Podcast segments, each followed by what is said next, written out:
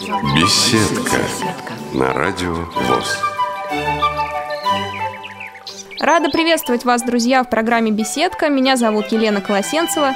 Сегодня в гостях у Радио ВОЗ удивительный человек, кавалер Ордена Мужества, майор Алексей Климов. Алексей, здравствуйте. Добрый день. Алексей, в последнее время армия, скажу вот правду, не предел мечтаний для молодых юношей в нее не стремятся идти. И был такой период, когда военным было сложно выйти на улицу, то есть они вызывали негатив у населения. Как раз в этот период времени вам и пришлось, мне кажется, служить, да? Как относились к армии, когда вы только-только пришли на службу? Ну, прежде всего, я воспитывался еще в то время, когда идеалы чести, совести, защитника Отечества, они были всегда высоко, на уровне подняты и в программе воспитания в школе, в детском саду. Поэтому для меня служить или не служить вопроса вообще не было. То есть это, знаете, как зима, лето, осень, что определено Господом Бога. Это как женщинам определено рожать, мужчинам защищать. Это то же самое, что включить вечером, послушать радио, посмотреть новости. То же самое для меня было служить оно не обсуждаемо. На тот момент уже в сознании людей были молодежи такие факты, что не служить, не престижно. Ну, для меня это было как-то непонятно. Поэтому я шел осознанно, без каких-либо колебаний. Я считал, что это один из эпизодов моей жизни, который обязательно надо выполнить. Как мы ходим в школу 11 лет, в армию, потом взрослая жизнь, учеба, карьера – это неотъемлемая часть жизни каждого мужчины. И я так понимаю, в вашей семье были военные? Да вот как бы дедушка, да. Ну, наверное, у каждого из нас дедушки были военными, воевали. А мои родители – это люди рабочей профессии, Отец монтажник, мама работала тоже на стройке, потом закончила культпросвет училище, творческий деятель. Поэтому для меня до восьмого класса, я вам более того скажу, я не думал связать свою судьбу с армией. Я хотел стать директором колхоза, посещал Академию имени Тимирязева, открытые уроки, занимался рассаживанием рассады, пикированием, сбором урожаев, солением, вареньем, мне все это нравилось. Срочную службу по призыву служить это само собой полагается. Но попав в армию солдатом срочной службы, я однозначно решил, что я свяжу свою жизнь с вооруженными силами Российской Федерации уже на профессиональной основе, как офицер. Чем же так понравилось? Армия? Да. Армия, как это ни странно, это зеркальное отражение общества. Все, что есть в гражданском обществе, насилие, добро, взаимовыручка, негодование, ненависть, оно все есть в армии, только чуть-чуть в другой проекции. Э, положительного там на самом деле больше, отрицательного меньше. Почему? Потому что э, компактное расположение э, коллектива, Постоянное плечо товарища, оно выявляет все отрицательные качества. Сама система армейская старается эти отрицательные качества подавлять. А все то положительное, что есть в обществе, оно не так заметно, как в армии. Это взаимовыручка, это помощь, это поддержка. В армии обостряются чувства, которые мы не ценим в гражданском обществе. Чувство радости, чувство любви, чувство уважения к старшему поколению, любовь к родителям. Пока ты живешь на гражданке, вроде бы есть родители, ну и слава тебе, Господи.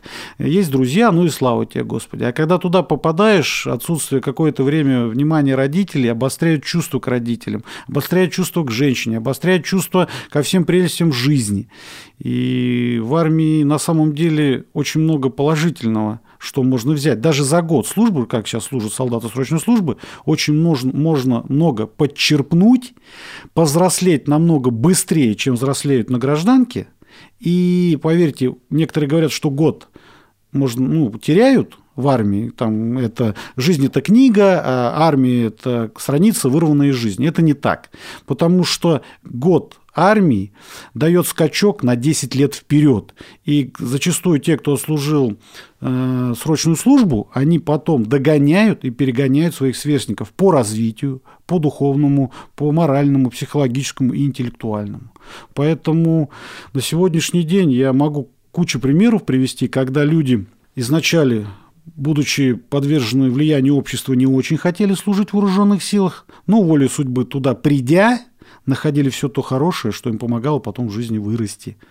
Алексей, а когда вы начали служить? Ну, я еще после окончания 11 класса поехал поступать в высшее военное командное училище внутренних войск, город Владикавказ, Северная Осетия. Став курсантом, я потом, ну, будем так говорить, уехал с училища первого же курса. Ну, по причине там ингуш-костинский конфликт, начинался межнациональная рознь, начинались притеснения, было не так все хорошо, мне тогда всего было 17 лет, вот, я уже там кое-что увидел. И вернулся на гражданку, и 18 лет, когда мне исполнилось, как добросовестный гражданин Российской Федерации, пошел солдатом срочной службы по призыву. Это было в 90-х годах. Ну, призван солдатом срочной службы в 94 году. 94 год, и вам было 17. Уже 18. А, уже 18. И в 94 году, мы все помним, началась Первая Чеченская.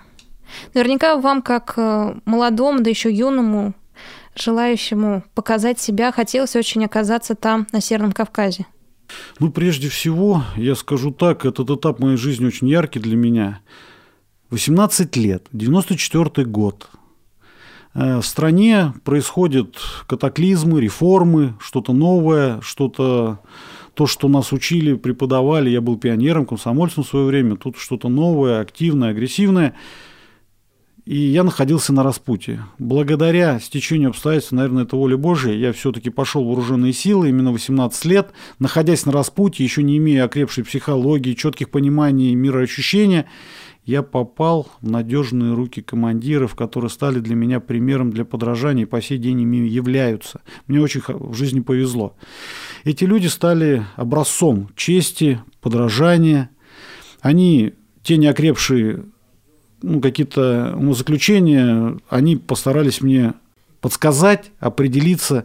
Я стал, ну, к тому же у меня были перспективы пойти по другой дорожке, потому что к тому моменту мастер спорта, чемпион России по боксу, там закончил э, специализированный класс, военный класс, имел определенную подготовку. То есть таким людям, как правило, в то время дорожка была уготована чуть-чуть в другом направлении. Но я попал в вооруженные силы, я увидел пример для подражания, я стал равняться на этих людей. И учитывая подготовку еще в школе, спортивную, потом специализированный военный класс, плюс полученные знания в начале своей службы срочной, все это привело к тому, что я стал писать рапорта с просьбой отправить меня на Кавказ. Поверьте, уже к тому моменту мне было 18 с половиной лет, у меня не было ни романтики, ни иллюзии войны. Я двух товарищей похоронил на спецоперациях в Москве. Я уже повидал Северную Осетию в 16-17 лет. И мое желание было одно. Если не мы, то кто же? Я считал себя морально, психологически, профессионально подготовленным. Я говорил так, что проблему Чеченской Республики и конфликта я решить не смогу, но, по крайней мере, сберечь жизни – пацанов необученных, таких же, как я, я смогу. И вот это двигало мною. Мне не удавалось, потому что, служа в спецподразделении, у нас были другие задачи. Я писал рапорта, меня постоянно заставляли их рвать.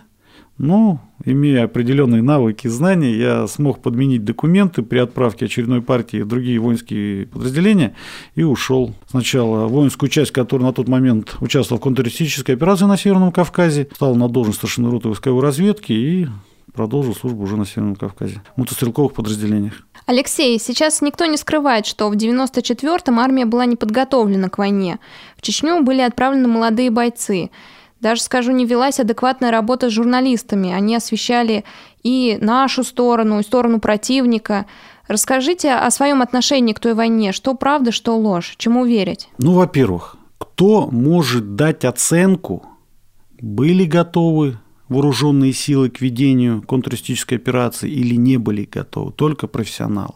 Я вам более того скажу, что есть в интернете размещенный доклад Пентагона по итогам штурма 94-5 годов, 96-го годов, 2000 годов, где признается э, профессионалами армии НАТО о том, что ни одна армия мира не смогла бы выполнить те задачи, которые выполнили э, вооруженные силы Российской Федерации при поддержке внутренних войск и других военных формирований.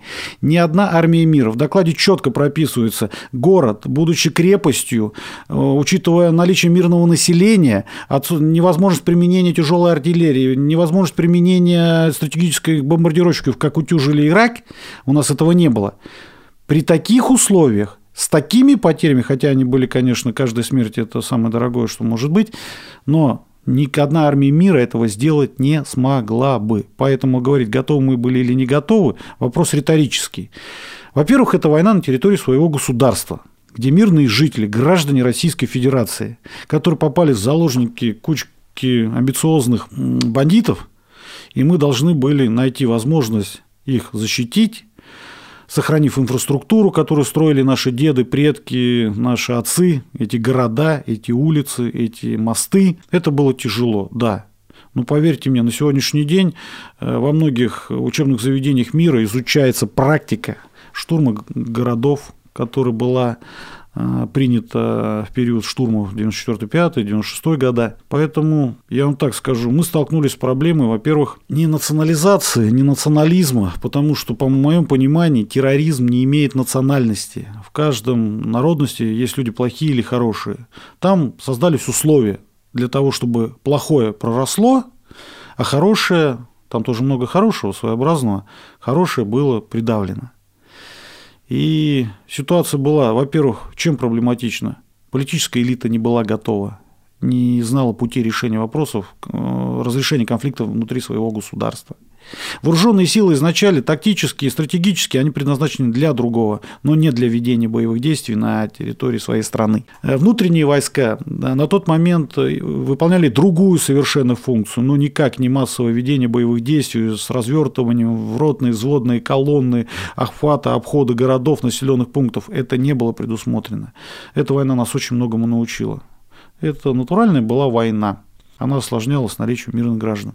Но я вам со всей ответственностью говорю, то, что сделали русские солдаты, русские офицеры, э, офицеры внутренних войск, правоохранительных органов, до сих пор является аналогом для обучения во многих учебных заведениях мира. Вы слушаете Радио ВОЗ. Телефон 8499 943 3601 8 499 943 3601 Адрес в интернете www.radiovoz.ru Радио ВОЗ для тех, кто умеет слушать. С вами Елена Колосенцева, программа «Беседка». В гостях у нас кавалер Ордена Мужества майор Алексей Климов. Разговариваем мы о Чечне сейчас. Алексей, скажите, вот я читала, что фильм «Невзорово чистилище» как раз про вашу разведроту. Правда это или ложь? Дорогие друзья, я скажу, что есть такая тенденция. Каждый четвертый, пятый афганец рассказывает обществу о том, что он штурмовал дворец Амина. А каждый третий участник боевых действий Чеченской Республики, ну, рассказывает о том, что он служил в спецназе ГРУ, где командиром был Гюрза, там, Кобра и так далее, и так далее. Я не из тех людей, но я со всей ответственностью заявляю, что весь фильм – снят по боевому пути подразделения, где я был старшиной роты войсковой разведки, исполнял обязанности командира взвода управления начальника разведки бригады. «Кобра» — это в реале Серега Взводник с РВН взвод наблюдения. А Гюрза – это начальник разведки 106-й мотострелковой бригады Ефентьев Алексей Викторович, который является легендарным человеком в сфере, ну, в Министерстве обороны Российской Федерации, непосредственно в системе разведки. Он прошел 8 войн, то есть у него огромный колоссальный опыт был даже на момент ведения боевых действий Чеченской Республики. Э, один из штатных сотрудников, директор клуба, ну, он положен в бригаде, как в воинском формировании, снимал многие эпизоды наших операций на маленькую видеокамеру, что стало основанием для съемки этих фильмов. Да, там очень много художественного, но мне этот фильм очень тяжело было даже после ранения. Я его не видел, но я слышал, ощущал, мне пересказывали. Очень тяжело было смотреть. Почему? Потому что, во-первых, такие фильмы нельзя показывать гражданскому обществу. Каждый должен видеть ровно столько, сколько ему отведено. Это первое. Второе, когда тебя, твоих друзей играют художественные актеры, ты понимаешь, что они фальшивят, тоже это как-то не очень хорошо, и, ну, неинтересно было смотреть. Так что я против этого фильма для гражданского общества. Если мы это видели, не обязательно это видеть всем. А позывной у вас какой был? Шаман. Почему шаман? Вы умеете колдовать? Да нет, просто как-то в детстве, э, в молодежной среде э, так получилось, что у меня по тем временам э, были джинсы, катоновая рубашка и жилетка. А там был лейбл такой кожаный шаман. И идя как-то в толпе молодежи, кто-то сзади окрикнул шаман. Я обернулся, и с тех пор меня стали называть шаман, и потом это как-то перекочевало уже в воинскую среду, и это был мой позывной. В чистилище, как вы сказали, много негатива, да, который не хочется смотреть. А вот были ли позитивные стороны в 94-м, 95-м, 96-м? Вспомните. Конечно, были. Я говорю, что армия по сути своей э, обостряет чувства, обостряет э, вот эти положительные эмоции, которые мы здесь до конца не можем понять, а уж тем более на войне. Ну, например, пример могу рассказать, надеюсь, он будет понятен обществу ну, война, грязь, двигатели танков работают, э, шум, гам, то есть тяжелые условия проживания, палатки, все это понятно, это полевые условия. И 23 февраля я за два дня до этого приехал с Анкалы, ну, сопровождал колонну, вернулся, и на 23 февраля в возводе управления начальника разведки мы накрыли стол.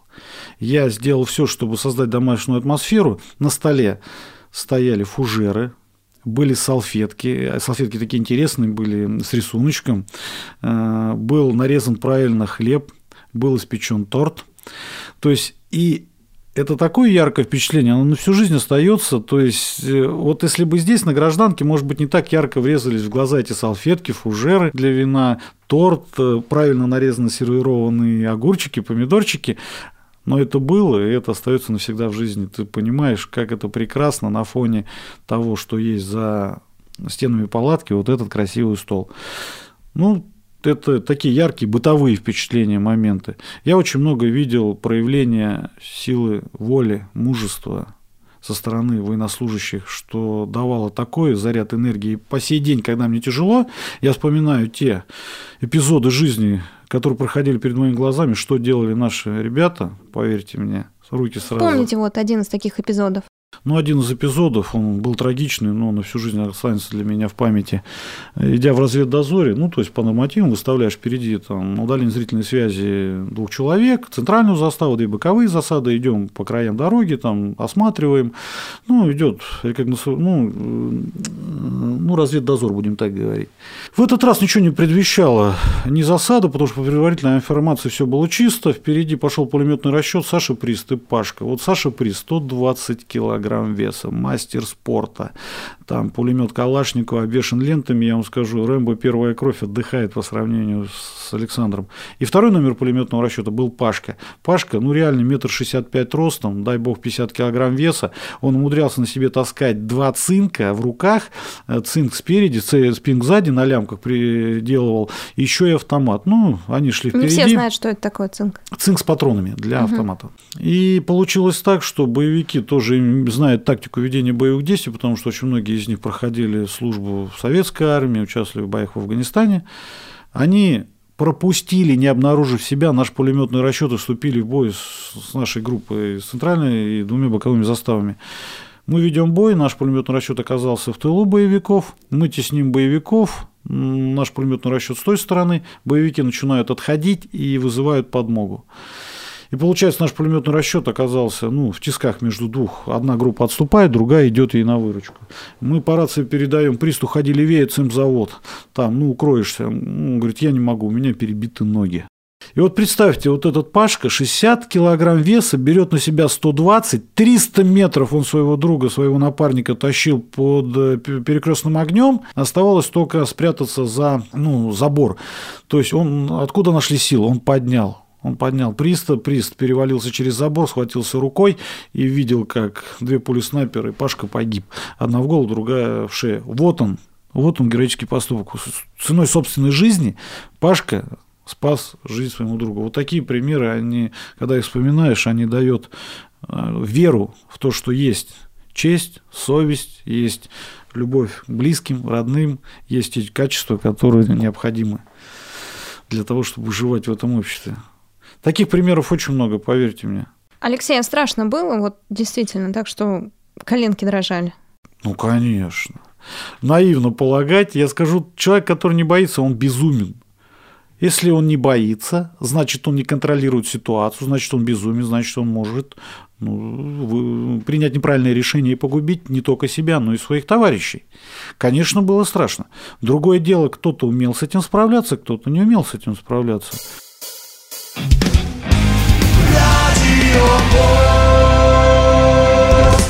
Вы слушаете программу «Беседка». С вами Елена Колосенцева. В гостях у Радио ВОЗ кавалер Ордена Мужества майор Алексей Климов. Алексей, но самое главное событие, которое повернуло, мне кажется, всю вашу жизнь, произошло в марте 96 -го года. Расскажите, что тогда случилось? Это была широкомасштабная операция. Мы уже находились более недели, в пределах двух недель на операции. Был очередной штурм населенного пункта на господствующей высоте. Мы его взяли, задержались на двое суток, спланировали дальнейший маршрут движения основных главных сил. И была задача выдвинуться впереди разведгруппе. Мы сели на БМП, выдвинулись по направлению движения главных сил. Мы были на расстоянии 5 километров от главных сил и уже подходили к населенным, ну, зеленым насаждениям. Я, в принципе, только дал команду зачистить зеленое насаждение, ну, и стрелковое оружие. В это время левой гусеницей мы сорвали мину ОЗМ, лягушка, которая выпрыгивает на ну, 90-метр 20 и разрывается на 2500 осколков цилиндрической формы, 300 метров радиус сплошного поражения. Это противопехотная мина, еще придуманная немцами в 1943 году, очень коварная. Тут ситуация такая, если бы я шел в пешем порядке и сорвал растяжку, я знал, как от нее уходить. На нее надо было упасть, да, может быть, поломало ребра, но не дало возможности выпрыгнуть, растянуть канат и взорваться. Но тут было без вариантов. Гусеница, рев моторов, мы срываем, она вылетает, взрыв, и нас в упор начинают расстреливать. То есть, короче, ну, ребята говорили, я еще успел отдать команды, занять круговую оборону, мы начали отстреливаться, отходить. Меня стащили с брони, обкололи, двоих помимо троих еще помимо меня ранило. Ребята держали, ну, отстреливались, и в меня влетело там определенное количество осколков, пробило голову насквозь, там, ногу насквозь, там что-то застряло в теле. Вот, и через полчаса, когда подошли главные силы, уже противник отошел, э, было принято решение об эвакуации. В это время я потерял полностью сознание, хотя я уже с момента ранения ничего не помню. А, как мне говорят, потерял сознание, защемил зубы, проглотил язык, остановил сердце. Саша Кабанов, который еще служил со мной в спецподразделении в Москве, а, ножом разжал, разжал зубы, достал язык, запустили сердце, вроде пошло, перемотали ногу, срезали там ватники, разорвал жгут, как рассказывают. Ну и стал вопрос вывозить с гор на НТЛБ на равнину, куда вертолеты могли прилететь. А опять же, надо было выходить через место предыдущей засады, где мы тоже попали в засаду. Там сомнений не было, то есть была сформирована команда, нас погрузили вывозить. Как мне рассказывает Александр, я говорил, говорил, дайте умыться, все, пойдем дальше, все будет нормально, но я этого не помню. Вот, вывезли когда к равнине, там уже ребятам поставили капельницы, перемотали, мне констатировали, что я, ну, вроде как погиб. Саша взял меня на руки, занес вертолет, короче, и приехал бригаду, сказал, то, что совершенно нету, погиб так далее. За меня пили 9 дней, 40 дней. Как рассказывают, где-то 20, в пределах 28 числа при разгрузке в Ростове ну, погибших тел меня обнаружили в качестве живого. Но это не мудрено, потому что, как ребята говорят, ну, в принципе, все констатировали смерть, и то, что кто-то перепутал, это было не мудрено на самом деле, это вполне возможно. Мне достали из фолги, тропанацию черепа сделали, там что-то еще. Ну, через две недели я пришел в себя, был отправлен в Бурденко, там были дальнейшие операции. Ну, результатом стало диагноз осколочное огнестрельное проникающее ранение черепа головного мозга с полной потерей зрения. Уволен в отставку по ранению в звании сержант старшина роты войсковой разведки. Все. Был уволен, и тут началась другая жизнь. Когда думали, что вы уже погибли, похоронка-то пошла уже, ну, я так понимаю? Мама получила информацию о том, что я погиб. На следующий день получила письмо из Ростова о том, что я живой. Приехала в Ростов. Ну, это тоже вполне возможно в такой суете все могли сделать. Было и такое. А дальше что? Вот вы понимаете, что армия, можно сказать, по крайней мере, вам говорят, позади, впереди какое-то непонятное будущее. А мать наверняка рыдает рядом, там семья вся в шоке. Ваши действия, вот как, как вы не потеряли себя, как вы ну, не стали, расскажу. да, как это, чеченский синдром? Нет Взять, такого. бухать и все, и уйти в себя. Нету, нет такого. К синдрому мы вернемся отдельно. Я вам скажу следующее, как происходило возвращение к жизни. Ну, сначала Ростов, потом Бурденко. Когда перевели Бурденко, мои товарищи, которые остались служить в спецподразделении и так далее, так далее, узнали, что я Бурденко, первым делом пришел командир. Саблин Дмитрий Вадимович, человек, который для меня является примером для подражания. То есть мы поддерживаем с ним сейчас плотные отношения, и, и я думаю, и дальше так оно и будет. То есть он прибежал ко мне, Клим, что такое? Короче, потом прибежали все ребята. Они каждый день ко мне приходили, они не давали мне покоя. Ко мне приходил нейрохирург, говорит, Алексей, надо делать вторую операцию, ставить пластину. Я кричу, какую пластину? Я буду служить в спецподразделении в антитерроре, я буду служить в импеле, я буду служить в альфе. Если я буду проходить рентген, они увидят там пластину и меня не пропустят. Э, Нейрохирург не понимал, о чем я говорю. Я был уверен, что я восстановлюсь. Какая может быть пластина в голове? Ну и в конце концов он меня убедил, что пластина крепче, чем голова, поэтому надо ставить пластину. Я согласился, была сделана операция. И тут впервые после второй операции меня как-то морально-психологически что-то стало надрываться. На то- Опять же, на то воля Божья я лежу, руки, ноги отнимаются. Морально-психологически что-то меня стало поддавливать. Голова перематана, из головы торчит трубочка, баночка для откачки шлаков, ну, в шве, да? И в это время надо же такому быть. Я слышу такой в полудреме крик. «Сержант, 45 секунд! Ты что, расслабился? Подъем!» Удар по кровати, кто-то вырывает у меня из головы эту трубку, и тут уже начинается механика. Я сейчас уже говорю с учетом прожитых лет, как это происходило. Я вскочил, мне в лицо бросили форму. Я и ноги заработали, и руки заработали. Я одел форму, умудрился нагнуться, зашнуровать ботинки. Меня кто-то схватил, поволок за собой. Я ничего не понимаю, куда, что.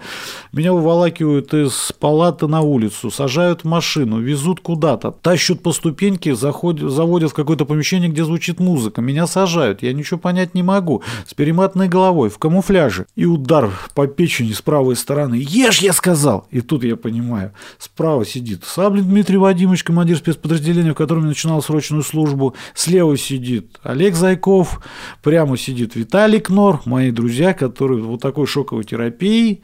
Они вытащили меня, оказывается, в ресторан и заставили ну, учиться есть. До этого времени меня кормили с ложечки. Я тут же научился и есть. Через полчаса они стали надо мной потрунивать, говорят, Клим, ты что, творишь-то? Я говорю, что такое? Ты что девчонкам подмигиваешь? Напротив, оказывается, сидели девчонки, и всем показалось, что им подмигиваю. А Потом, когда все поели, оказалось, что меня за столом меньше всего крошек оказалось. То есть вот такая шоковая терапия, возвращение к жизни была. Потом вернулся в Калугу. Уволенный запас. Это родной ваш город. Да, да. Ну, я сознательную жизнь там прожил. Так-то я родился в Сибири, в Иркутской области, город Зима. Но сознательную жизнь прожил в Калуге и благодарен этому городу, который меня воспитал. Я вернулся в Калугу. Вставал вопрос, что же дальше. Я понимал о том, что раз уже остался жить, жить надо не только за себя, но и за двоих, за троих, за пятерых, и подвиги совершать, и дела делать за тех, кого нету рядом со мной, и младше меня, и старше меня товарищей. Я иду делать свидетельство индивидуального предпринимателя. У всех недоумение. Зачем инвалиду свидетельство индивидуального предпринимателя? Я что-то пытаюсь учиться, там туда-сюда, вокруг меня начинаются объединяться ребята, возвращаюсь из Чечни. И я тогда принял решение, что надо стать на официальные рельсы. Мы создали Калужскую областную общественную организацию участников боевых действий Чеченской республике Росич, первую в России. Она сейчас существует? Конечно, конечно. Мы ее создали, э, мы учли плюсы и минусы наших старших товарищей афганцев. Э, То есть там большой колоссальный опыт был. Мы постарались избежать возможности конфликтных ситуаций внутри организации. То есть мы отказались от год, от коммерческо-хозяйственной деятельности. То есть учли положительный, отрицательный опыт, пошли своим путем. Началась интересная, очень интересная жизнь. Мало того, что мы, как и все общество, сталкивались с проблемами бюрократии, проблемой коррупции, но у нас было это в два раза сложнее. Нам приходилось доказывать, что мы такие же, как и все. То есть к нам было предвзятое отношение, да, было и доброе, и искреннее, но в то же время очень много было предвзятого отношения. Миф, созданный обществом о каком-то афганском или чеченском синдроме, о неадекватности поведения людей, вернувшихся с войны, нам приходилось помимо того, что преодолевать те проблемы, которые преодолевало все общество, там, создавая фирмы, регистрируя предприятия, там, строя недвижимость, нам почему-то вдвойне приходилось доказывать, ну, вдвойне тяжелее льгот никаких не было, и слава тебе Господи, чтобы не было порицаний со стороны другого ну, общества. Но при этом льгота была одна, там, получить первую пулю в голову. Так вот, мы стали делать. Потом, так как нас часто стали привлекать к работе с молодежью, мы создали детский юношеский патриотический спортивно-технический клуб «Росич», президентом которого я являюсь. Все бы это хорошо, но я тогда понял, что все благие намерения в сфере поддержки семей погибших, в вопросах помощи подрастающему поколению, турниры, слеты, мемориальные, зорницы, э, можно реализовывать лишь тогда, когда есть деньги. Деньги надо было уметь зарабатывать. На тот момент 20-летние пацаны что мы умели? Мы создали частное охранное предприятие «Росич», которое стало источником, во-первых, местом трудоустройства ребят и стало источником для доходов. Мы поверьте мне, во многом и встречали и понимание среди чиновников, надо отдать должное. Где-то непонимание, ну, сколько людей, столько и мнений. Мы росли, мы создавали предприятия, мы организовывали турниры, слеты, которые стали ежегодными, всероссийскими, мемориальными. На наших турнирах, ну, например, возьмите Эмиль Иксанов, да, на первом турнире по боксу он был самый юный участник. Мама погибшего, тетя Зоя Гонта, подарила ему плюшевую игрушку барсука. Сейчас этот парень дважды чемпион мира, дважды чемпион Европы, член сборной команды России по боксу. Вот такие вот ребята на наших турнирах воспитывались. И я понял, что может человека заставить жить. Независимо, потерял он зрение или прошел тяжелый период военных испытаний, прежде всего осознание того, что он нужен этому обществу, дает силы тому, чтобы жить. Когда я понимал, что я нужен этим детям, подросткам, я понимал, что я нужен своим родителям, я понимал о том, что я нужен матерям, потерявшим своих сыновей, это придавало мне силы. Многие ребята стали дурковать. Почему? Потому что они не видели того, что они нужны этой стране, этому обществу, этому государству. Ну и, соответственно, не находя себе применения, они ну, во все тяжкие уходили. Вот Основной... Что стало называться чеченский синдром, да? Что касается чеченский синдром и афганский синдром, я имею право сказать вам, как оно есть на самом деле. Это придуманное, непонятно кем и чем. Что такое чеченский синдром или афганский синдром, я спрашиваю всех. Мне гражданское общество говорит, ну, афганский, чеченский синдром – это пережитая трагедия в жизни, смерть людей, кровь и так далее, повлияющие на психику, люди стали неуравновешены, морально неустойчивы, там, склонны к алкоголю, к наркотикам и так далее. Я говорю, дорогие друзья, Испокон веков, с момента создания эволюции человечества, ну, сначала ну, развития человечества, гомосапиенса, были войны. Возьмите последний период истории нашей страны. Великая Отечественная война. 70% населения воевало. Воевало на коротких дистанциях 40 метров, с 50 метров лупили друг в друга, э, разможженные черепа, там кровь, смерть. Возьмите гражданскую войну, шашками рубились там от, от макушки до пояса, рассекая кровь, смерть. И что? У нас что, вся страна морально неустойчива? У нас что, вся страна с синдромом? Я вам более того скажу. Возьмите пример э, космических технологий. Людей, которые готовят в космос, их учат преодолевать болевой шок, шок э, мороза, шок тепла, да, максимально повышая уровень вот этих температур. человек, прошедший какую-то э, ну, границу вот этих испытаний, становится более закаленным, правильно? То есть, если он его подготовили в 40-градусный мороз находиться голым на улице, да, то, поверьте, ему 35 градусов ничто. Так вот, я вам скажу, люди, которые служили в армии, и тем более воевали, принимали участие ну, в ситуациях ну, с риском для жизни, они, как правило, наиболее устойчивы морально, психологически. Вы посмотрите на гражданское общество, там да, там есть синдром гражданского общества. Зайдите в трамвай, в троллейбус, тебя обматюкают, пошлют куда подальше, а авоськ со сметаной на спину выльют, еще пинка дадут, и еще накричат, и так далее, и так далее. Вот это было в 90-х годах, да. Вот это, это нервное общество, которое, оно болело больше, чем те, кто вернулся с войны. Просто еще знаете, какой момент? Если человеку на роду по воспитанию написано быть идиотом, дебилом, алкоголиком, наркоманом, он им все равно будет. Посмотрите, сколько людей, даже в армии не служивших, а, падают вниз, да? Просто у некоторых военных, которые воевали, появился благовидный предлог оправдывать свои слабости, заложенные воспитанием. Вот я пью, потому что я вот воевал. А я колюсь наркотиком, потому что я воевал. А я вот такой весь неуравновешенный, потому что воевал. У них получилось ну, благовидное оправдание своему поведению. А у студентов нету такого благовидного оправдания. Они просто наркоманы, алкоголики, дебилы, идиоты. Правильно? Ну, не все. Нет, я не говорю про всех. Я говорю о категории поняла, людей, да. падших. Я говорю именно о категории падших людей. Поэтому Я вам так скажу, что люди, которые испытали стресс, которые прошли испытания какие-то, они наоборот более устойчивы к стрессам. Потом я вот сталкивался постоянно с тем, что ребята начинали косить под афганский чеченский синдром, ну тоже приходят на работу устраиваются, ему все берут на работу, он ну, смотрит документы, воевал в Чечне, ой, не-не-не, а что такое? Ну ты же людей убивал. Раз сказали, два сказали, три сказали. И парень уже начинает просто под влиянием, под воздействием общества косить под это, косить под моральную неустойчивость. Ну, на самом деле, Поверьте мне, кому суждено быть неуравновешенным, он будет неуравновешенным даже в армии не служа. Это все зависит от воспитания, от корней, от школы, от э, родителей. Поэтому нету такого афганский синдром, чеченский синдром. Есть синдром гражданского общества, который неуравновешено поведению друг к другу. Вот и все. Вы слушаете Радио ВОЗ. Наш адрес в интернете www.radiovoz.ru Вы слушаете Радио ВОЗ, программа «Беседка». С вами Елена Колосенцева. А в гостях у меня кавалер Ордена Мужества майор Алексей Климов. Алексей только что рассказывал о том, что чеченского синдрома как такового нет, и афганского тоже. Но меня другое интересует. А как вы восстановились после ранения? То есть проходили ли курс реабилитации? Как э, встали на ноги? Как я восстанавливался? Э, работа, стремление к познанию, ну, отсутствие времени на какие-то глупые размышления давали мне возможность расти дальше, развиваться. Реабилитация была самая нормальная, это трудотерапия. Я трудился, я искал работу, я ее нашел, трудоустроился. Я стал начальником службы безопасности одного предприятия. Я пытался привыкнуть к гражданскому миру, где все не так однозначно, как на войне, то есть все-таки юношеский максимализм еще процветал. Ну, Господь как-то хранил от ошибок. Учился, общался, ходил в места массового скопления людей, на рынке, там старался, там, ну, как-то больше общения, заглушить некоторые сомнения, которые меня посещали периодически, заглушить делом, делом, делом, работой, стремлением к обучению. Вот и все. Но с тростью вы не ходите до сих пор. Это принципиальная позиция, Во-первых, да? я не хожу с тростью. Угу.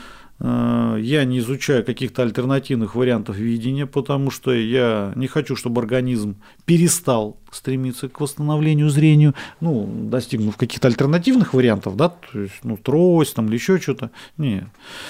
Я буду видеть по-любому, я уверен, что я восстановлюсь наверное, что-то хорошее, доброе в моей жизни должно произойти, чтобы зрение восстановилось. Хотя, когда я выписывался с госпиталя, я спросил про зрение, э, врачи развели руками, говорят, о каком зрении ты говоришь, у тебя там полголовы нету, разнесены височные части, то есть, как ты жив-то остался, о каком зрении ты говоришь? Я говорю, ну, дорогие друзья. Когда я обратился к людям, обладающим Божьим даром, они сказали, что я все вижу. Я пошутил, говорю, ну, только всем не говорите. Ну, это шутка была на самом деле.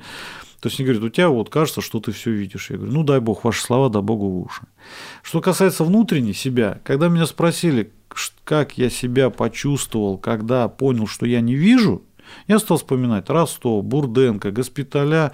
Честно вам откровенно скажу, и сейчас это могу повторить, я до сих пор не понял, что я не вижу.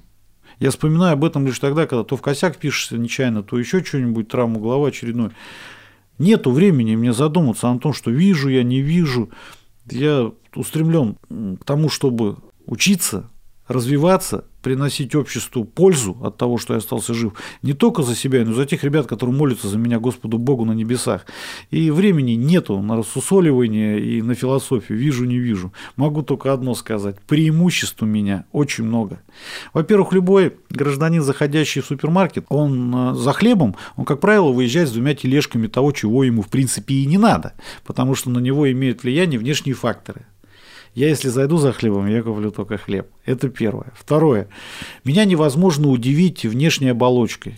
То есть, ну, все-таки кто бы там что ни говорил о философии разбираться во внутреннем мире собеседника, все равно внешний фактор, пиджак, запонки, галстук, рубашка, какие-то там золотые украшения, они могут иметь влияние на человека. Меня невозможно подавить. Мне хоть посади передо мной человека, облитого в золото, с короной на голове и там с бриллиантами в шапке, я все равно увижу его только таким, каким я его увижу внутренний мир. То есть, соответственно, меня бесполезно этим ошеломлять. И много-много примеров я вам скажу, когда Надо сосредоточиться, надо подумать о правильности составления закона. Я был сенатором 5 лет, ну, депутатом Калужской области. Надо э, найти ошибки в, в предлагаемом законопроекте, надо предложить свои, надо подумать. Мне не надо закрывать глаза. Я так сосредотачиваюсь, меня не отвлекают внешние факторы, и я нахожу ошибки в текстах нахожу ошибки, ну, мне зачитывают их, соответственно. Поэтому преимуществ очень много. Я не вижу цинизма в глазах людей, я не вижу зла и ненависти в глазах людей. Я чувствую положительные эмоции, но я не вижу отрицательных эмоций на лицах людей. Поэтому у меня много преимуществ. А изменилось ли отношение общества к вам? Почувствовали ли вы, что вы не как другие? Прежде всего, я на первом этапе осознал, что люди, они такие же, как и я, и они комплексуют, находясь рядом со мной от того, что я не вижу. Они не знают, как ко мне подойти, как протянуть руку, как со мной поздороваться. И я стал стремиться к тому, чтобы снять барьеры в общении с людьми. Я делал все, чтобы люди не, даже не замечали, что я не вижу. Я старался создавать такие условия, чтобы людей не вводить э, в неуверенное состояние. То есть я зачастую вижу, когда люди с ограниченными возможностями думают о том, что они не такие, как все, поэтому к ним так относятся и думают только о себе. Я же стал думать о том, как бы людям, которые вокруг меня, зрячие, без ограниченных возможностей, чтобы они чувствовали себя комфортно со мной, чтобы они не комплексовали в общении со мной. И когда я стал это делать, я думаю, что... Мне даже иной раз банальные ситуации, мне показывали фото... люди знают, что я не вижу, общаюсь со мной 5 лет, начали мне показывать фотографии. Лех, смотри, вот здесь так, вот здесь так. Я говорю, да-да-да, конечно, конечно. И только через 3, 3 минуты они поняли, Лех, ну ты же не видишь. Я говорю, ну да, вот не вижу. То есть я пытался создать условия такие, чтобы люди рядом со мной находящиеся не комплексовали. Не знаю, насколько мне это удалось. Ну а в принципе жизнь развивалась так, что ну, сначала общественная организация, потом молодежный детский патриотический клуб, потом часть, ну, коммерческие предприятия. Для меня это был процесс. Я создавал эти предприятия для того, чтобы ребята могли самореализоваться. Э, самореализоваться в охране, в строительстве, в бизнесе, ну, в каких-то других отраслях сферы деятельности. Создавал союзы, холдинги, ассоциации. Э, я понимал, что мне не хватает образования. Я пошел учился в МГИ. Закончил МГИ с отличием на факультете менеджмента организации. То есть, ну... МГИ, Московский гуманитарный экономический институт. Угу. А еще получилось так, ну, наверное, эпизод жизни я хотел бы сказать, в 99 году, по прошествию трех лет окончания, ну, как я был уволен в отставку звания сержант, сложилось так, что, ну, я получил одну из первых наград за 95 год, еще за 96 -й. Потом ко мне приехали представители Министерства обороны Российской Федерации, чтобы оказать содействие в решении моих каких-то насущих проблем. Но на тот момент я уже чувствовал себя уверенно. Был офис, была команда, были направления коммерческие, общественные, молодежные. Я чувствовал себя достаточно уверенно. И когда они спросили, что бы я хотел, там, я не мог понять, что от меня требуют. Они сказали машину, квартиру, возможно, денежные средства на операцию. Я сказал, ничего этого не надо, я сам заработаю. То есть, потому что тысячи людей несчастных нужно нуждающихся в большей помощи, это те же матеря погибших, это те же ребята, которые не смогли встать, найти свое ну, место в жизни. Вот им надо помогать, а я справлюсь. Но они говорят, нам министру надо докладывать. Я сказал, что моей мечтой с 18-летия по сей день было желание стать офицером и почему-то капитаном. Они сказали, ну, учитывая там твой период службы солдатом срочной службы, там были моменты, я командовал ротой, командовал взводом, мы тебе присвоим звание офицера.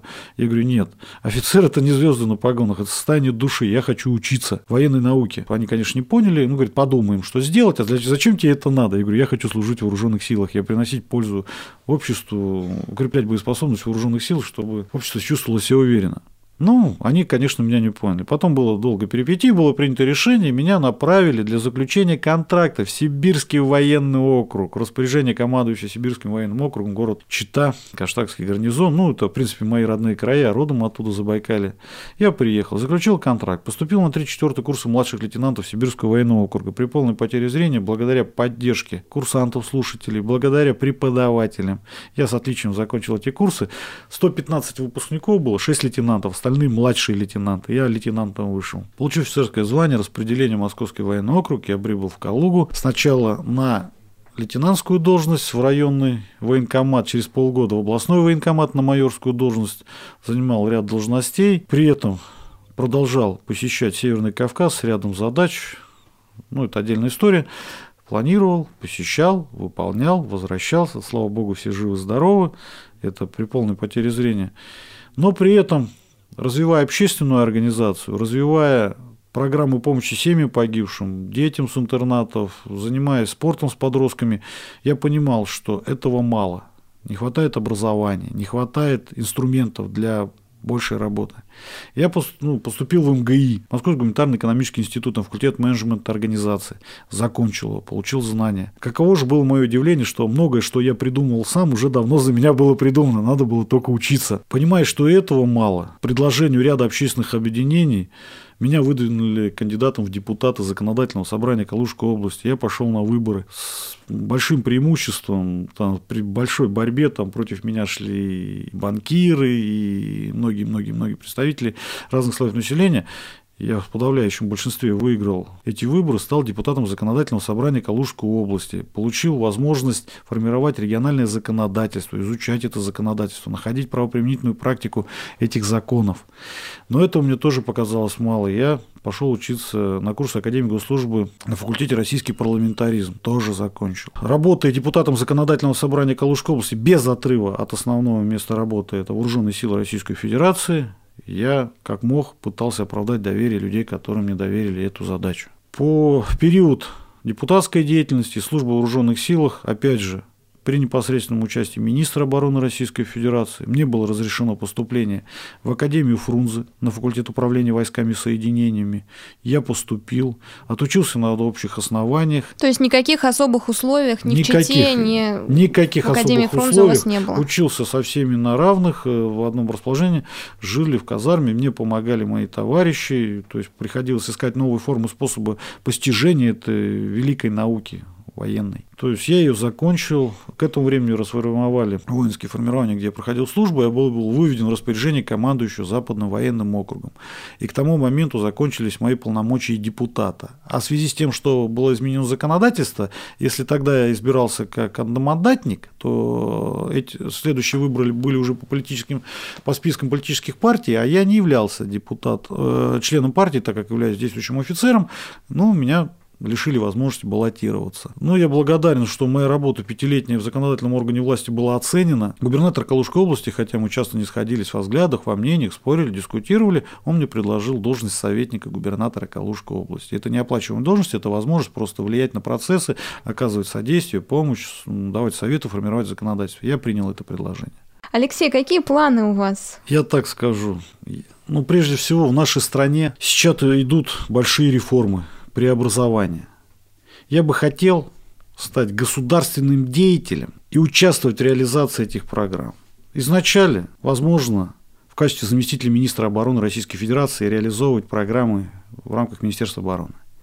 В последующем сенатором Совета Федерации, чтобы создавать инструменты законодательства, совершенства для реализации тех программ, которые сегодня проводятся и премьер-министром, и президентом Российской Федерации.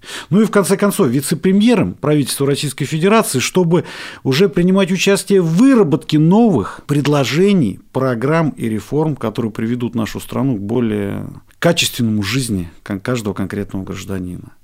Это, для этого надо время – я готов к этому, я чувствую в себе силы. Но если говорить о тактических задачах на ближайший период, как я уже говорил, я хочу доказать, что уровень моих профессиональных знаний соответствует званию подполковник и должности полковник. И я это сделаю в ближайшее время. На этой оптимистичной ноте мы заканчиваем наше интервью.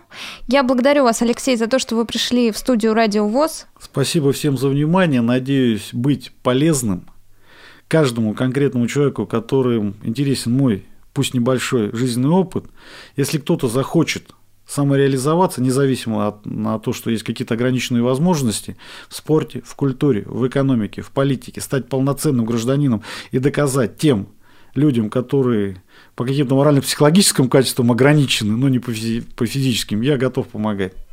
Вы слушали программу «Беседка». С вами была Елена Колосенцева. В гостях кавалер Ордена Мужества майор Алексей Климов. У пульта звукорежиссер Анна Пак. До новых встреч в эфире «Радио ВОЗ».